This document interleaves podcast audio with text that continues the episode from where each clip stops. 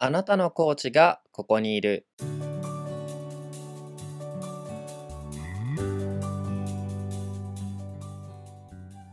この番組はコーチの方をゲストにお迎えしてコーチングについてその方と一緒にお話をしていくラジオです。あなたの人生を一緒に伴走してくれるコーチを見つけられるかもしれません。こんにちは。あなたのコーチがここにいるパーソナリティのおすぎです。第15回目はコーチ正代さんをお迎えしてお送りいたします。それでは、えー、正代さん、えー簡単に自己紹介をお願いします。はい、えー皆さんこんにちは橋本正頼で正頼の利を取って正代と申しますと今は東京都の、えー印刷会社で働きながら副業でコーチをやっております、えー今日はどうぞよろしくお願いします。はい、よろしくお願いします。えっ、と、実はね、あのこの正代さんはあの第1回目にあの出演してくださった和田翔さんからのご紹介っていうような形で、この番組に出演してくださることになったんですけど、なんかちょっと僕の興味で聞いちゃうんですけど、この番組なんか出たいなとか出ようって思ったのって何かあったんですか？ああありましたありましたあのーそう和田翔さんすごく僕仲が良くてですねはいはいはいはい。あのコーチングの学びっていうのをほとんどこう1年間ずっと一緒にやってきたような人なんですよ。はい。そうでその和田翔さんとあの 男2人で箱根に行く機会がありましてえー、あ、そうなんですね。そうコーチングのなんか学びを深めようとかちょっとなんか体に目を向けようみたいな そんななんか、はい。なんだろう、ちょっと普通の人から聞いて気持ち悪いようなね、回がちょっとあったんですけど、そう、そこで、あの、いろいろ話してて、まあ、和田翔さんとのポッドキャストみたいなのを撮ったりとかしてたんですけど、ああの杉さんのことを、はい、紹介していただいて、なんか音声ベースでこういう風に残せるんだよ、みたいな、すごいとか言いながら、あれよあれよという間に、あの、収録の日が来たというような感じですね。なるほど、なるほど。わかりました。ありがとうございます。で、まあ、和田翔さんとずっとその1年間ぐらいコーチングの学びを共にしたっていうことだったんですけど、なんか、もともとのその正代さんのコーチングとの出会い、初めてコーチングを知ったみたいなきっかけとか、そこってどういうところだったんですか？僕のきっかけはもうクライアント経験からでした。まあちょっと会社の方でいろいろあって休むことにそうなったんですけれどその時に本当この後のキャリアをどうしていこうかなみたいな悩みを上司に話してた時にあの国際講師連盟のコーチを紹介していただいてでなんだろうなそこからの復活というか、まあ、26年間すごくこうもやもや僕してたんですけどなんか生きてる意味ってなんだろうなとかあんま人生って目的ないなって思ってたのがすごい開けたんですよね。うん、でコーチングってすげえってなってコミュニケーションの技術としてもそうだし関わり方のスタンスとしてもそうだしこれ会社に持ち帰れたらなんかうちの会社ってもっともっとなんか飛躍するんじゃないかなとかっていう可能性をなんか感じ始めてもう一気にそこからなんだろうノンストップでコーチングを学びに行っちゃったっていうそんななんかこう出会いからのあれでしたねスタートみたいな。なるほど。なんか、じゃあ、上司の方がもともとコーチングとか、その、まあ、コーチの知り合いの方がいて、で、それで、まあ、ちょっと相談したタイミングで、うんうんコーチを紹介されたら、コーチングにちょっとのめり込んじゃったみたいな。まあまさにそんな感じです。はい。なんか、そこのコーチングにのめり込んだみたいな、そこののめり込んだ理由とか、きっかけとか、うん。ってどういうところだったんですか？ああ。まあさっきもこうちょっと言ったんですけど、はい少しなんかこう強い言葉を使うと、なんかこう本当に自分って生きていても価値がないなって26年間ぐらいかなずっと思ってたんですよね。うん、なんかこう人として何の役にも立たんなとか、こう妻と子供がいるんですけどなんかもう子孫も残したしいいかはいみたいな、本当にそれぐらいこう 自分の人生をね雑に扱ってたっていう感覚があったんですけどその感覚がコーチングを受けていく中であの一気になんだろう本当開かれたっていうか気づいたって感じですかね。自分がやりたいこととかあこういうふうに生きていけたら本当に自分って幸せだなっていうなんかこう確信を持てた時がなんかあったんですよね。でそのなんかこう衝撃とかインパクトっていうのがずっと心に残っていてちょっと言葉ではな かなか言い表しづらいんですけど今なんかもう本当毎日生きてたいなって絶対思うしなんかこんなにこう前向きに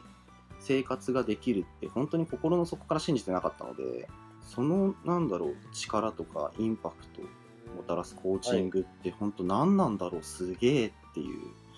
好奇心とかそういうとこから入りましたね。なんかなんでしょうね。生きる意味を見つけたとかなんかなんかそういう生きる、まあ、希望なんですかね。なんでしょうね。なんかでもその生きるってことに対してなんか前向きになれたみたいななんかそんな変化があったのかなそうですそうです。うん。いやすごいですね。なんか普通に今話を聞いててすげえなって思っちゃいました いやなんか自分でも本当にでもすごい2年間だったなって思います。なんかその、まあ、クライアント経験からその、まあ、生きるってみたいなそんなところをすごいなんでしょうね再発見というか気づいたりしたと思うんですけどうん、その経験があって今度はコーチ側をやろうと思ったんですか？なんかそのクライアントからコーチに何ですか、あの役割が変わるというかコーチングを提供する側に回りたいなとかやりたいなと思った理由はやっぱそういうところにあるんですか？うん、原体験はそこにありますね。なんかこうコーチング学んでいく中で、なんて言うんだろうな。まあ僕が簡単に言えばこううつ、まあ、うつまでいかないんですよ。抑うつ状態で休んでしまった時に、はいこういろんなこうどんな状態になるのかっていうのを SNS とかで発信してたんですけど、すごいそこで一番驚いたのが、はい連絡がすごい来るんですよ。で多分40人ぐらいから連絡来たんですけど20人ぐらいは心配の連絡で30人ぐらいは自分もそんな感覚なんだけどどうしようみたいななんか相談の連絡だったんですよね。相談みたいな。うそうえ全く同じ感じなんだけどみたいなっていうのがあっていやもう世の中どうなってるんだろうみたいな心配してもらうのが普通とは言わないけれどもん情報も発信してる側だったしでもなんかこんなに悩んでる人いるの？みたいなのがあって。で、まあ、自分自身がそこからこう立ち直れたり、うん、さっきも言ったように意味を見つけてすごく行動ができるようになったってインパクトを経験してしまったのでいやこれはあの30人にはなんか還元できるようにならなきゃみたいなそんなところからコーチなんか始めましたね。か、そこの、まあ、やっぱりそこの自分ご自身の経験から来るところで、なんかこの人たちにもなんかコーチングを受けて、なんか変わってほ、変わってほしいだとなんかちょっとおこがましいかもしれないですけど、なんか助けになりたいなみたいな、そういう貢献したいなみたいなそういう思いがなんかは溢れ出てきたんだなと思って聞いてましたね。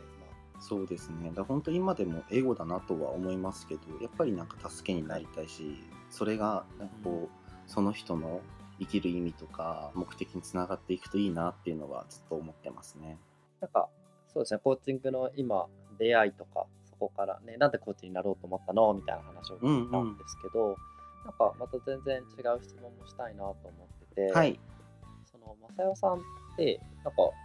まあ、今日実はこうやって話すこと自体初めてなんですけど、そうですね。そう、なんか、今、まあ、ズーム使ってね、録音してるんですけど、あの、アイコンが、なんか、浴衣ですかね？これ着物ですかね？なんか着てタバコ吸ってるアイコンだと思って、そうそういう格好するの好きなのかなとか勝手に思ってるんですけど、これはどういう時なんですか？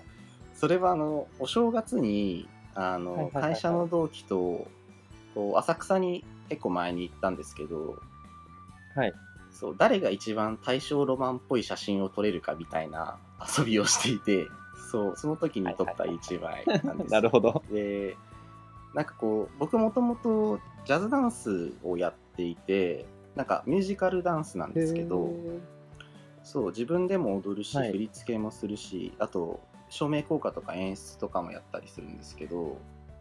なんかねそういう表現するとかっていうのが、まあ、遊びとしてもすごい好きでよくやっちゃうんですよね。はいはい。あじゃあズダンスってなんかジャズダンス。僕の人生の中でジャズダンスをしてる人初めて聞きました。あ、本当ですか。お杉さんの初ジャズダンサーですね、そうすると。そうですそうです。なんかあの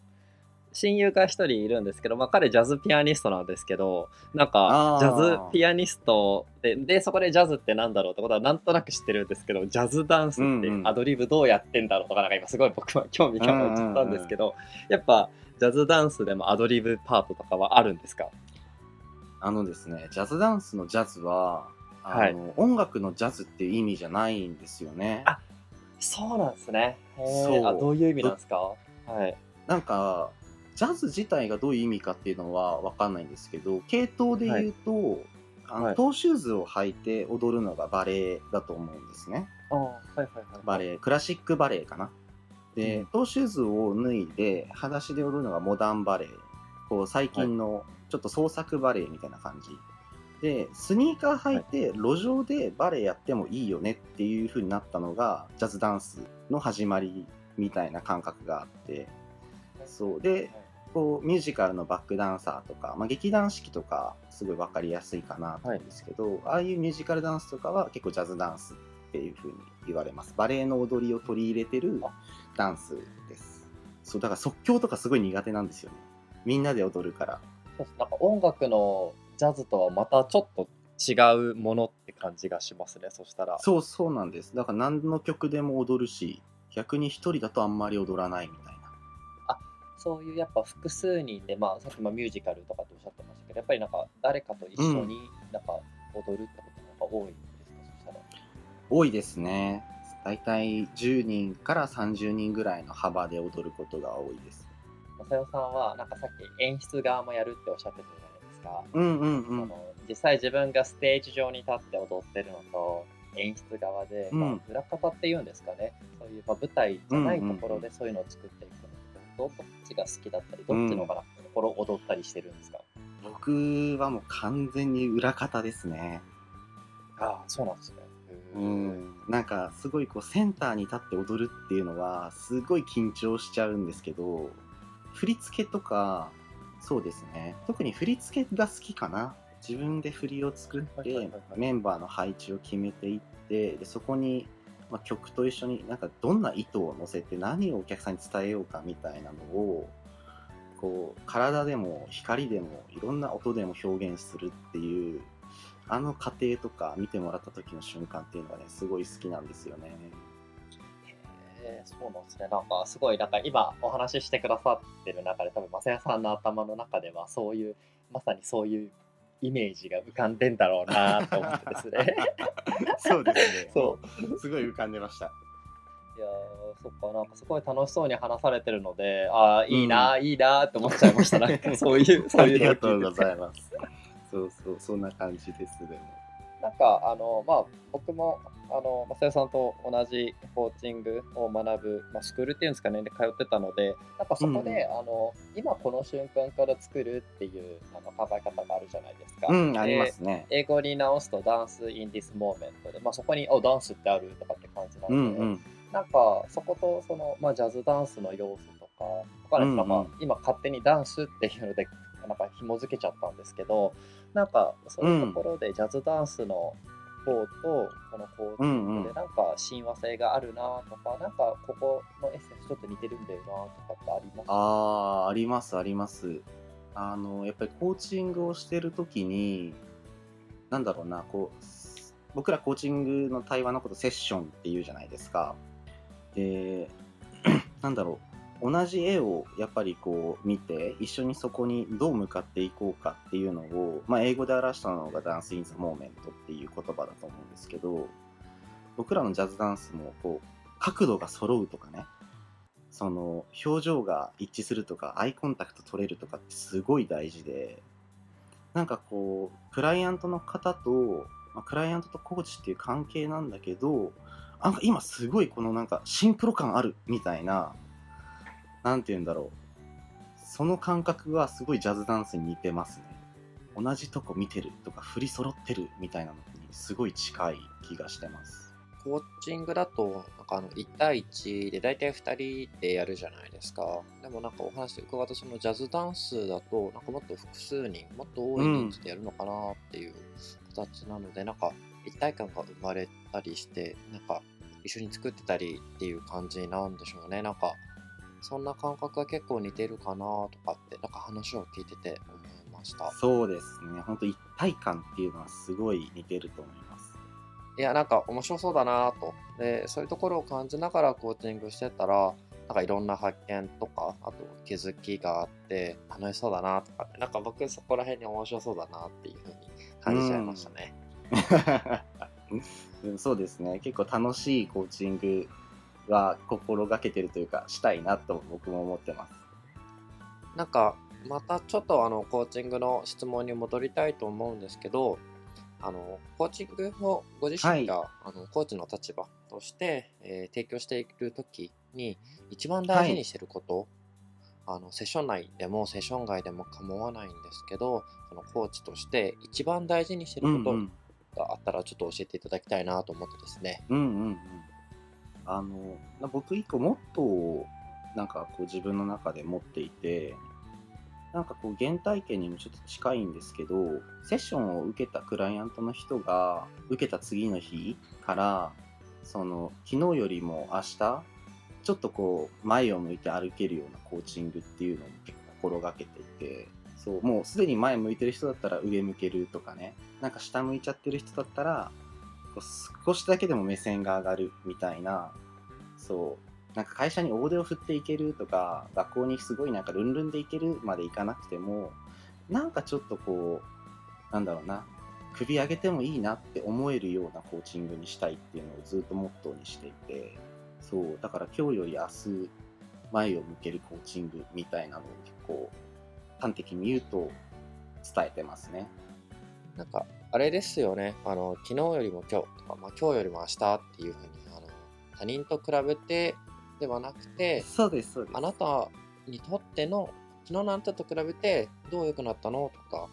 じゃあ明日、うん、もっと良くなるにはどうするのっていうような、なんかそういうその人自身の比較をコーチングの中で、えー、行っていってるのかなっていうふうに感じました。そうですね、本当に、うん、まさにかなって思います。まあもちろんね、もともとこう明るい人がわざわざ暗くなる必要はないので、向けてればね、全然いいとは思うんですけど、なかなかね、なんて言うんだろうな、こう、テーマとして話していくときに、エネルギーっていうのはすごい大切にしてます。これまであの、コーチングとか、あと、ま、ジャズダンスの話をしてきたんですけれども、あの、リスナーの方で、もっとあの、正代さんの話を聞いてみたいなとか、それこそ、あの、コーチングを受けてみたいなっていう人もいらっしゃるかなと思うんですね。で、なので、その人たちがどうやったらあの、マサヤさんとコンタクトが取れるのか、みたいな、そんなご紹介できる連絡先があれば、えー、教えていただくことはできますか？そうですね。あの、Gmail のアドレスは紹介できるので、あの、杉さんの方で、なんかリンクとかに貼っていただいて全然大丈夫ですし、あと、Facebook もあの基本オープンにしているので、もう僕、名前が橋本正頼で、なかなか難しいので、多分僕しか出てこないと思うんですけど。はい、ああ、そうですよね。下の名前は僕も初めて、あの、見ました。そうですよね。あの、ひらがなで打っていただいても出るはずだから、Facebook 経由で連絡を取っていただいても全然大丈夫です。なるほど。わかりました。えっ、ー、と、そしたらですね、このエピソードの概要欄のところに、えー、まさよさんのメールアドレスと Facebook のアカウントの URL を貼っておきますので、そこからコンタクトを取っていただけたらなと思います。そしたらですね、あの、もう最後にはなってしまうんですけれども、リスナーの方に何かあの伝えたいメッセージですとか、あとは言い残したこと、あとこれだけは伝えておきたいなっていうような言葉がありましたら、ぜひともお願いいたします。とまあ、今、ちょうどこの収録をしているこの瞬間っていうのが、まあ、コロナショックの中なんですけどこう聞いてる皆さんが人生の中でいろんな不安に苛まれる時とか何か自分が間違ってるんじゃないかとかって思う時来ると思うし、まあ、来なければそれに越したことはないんですけどこれはもう僕らコーチというか僕は講師として本当にそんな皆さんのこうリソースを信じていきたいと思っていますし持ってるもの全てが価値だと思うのでぜひなんかこう自分ってダメだなって思ったりとかなんだろうもっともっと良くなりたいなって思うようなことがあればなんだろうもうコーチングとかじゃなくても本当にそういうふうに思ってるあなたが大事なんだよっていうのをぜひ伝えたいなと思っています。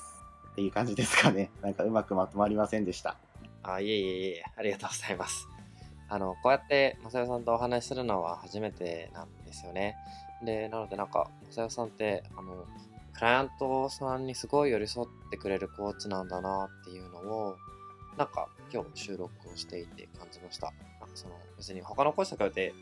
どうのこうのって比較したいわけじゃないんですけども、なんかこうお話をしている中でそんなオーラが伝わってくるコーチだなと思って聞いていました。まあ、そんな山さよさんのですね、コーチングを受けてみたいなっていう方は、ぜひとも連絡をしていただければと思います。それでは、えー、第15回目ですね、今回は。えー、この回は、コーチ、まさよさんをお迎えして、えお送りした回になります。え最後までお聴きくださってありがとうございました。ありがとうございました。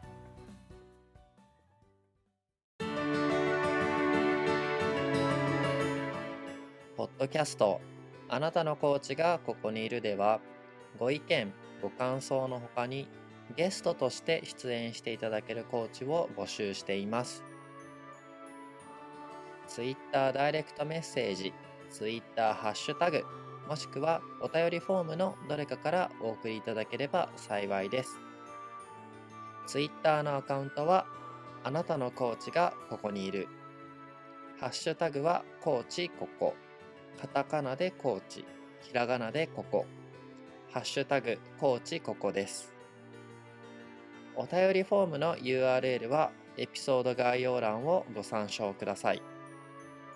Twitter アカウントでは番組情報についてつぶやいているので、ぜひフォローをお願いいたします。ご意見、ご感想などお待ちしております。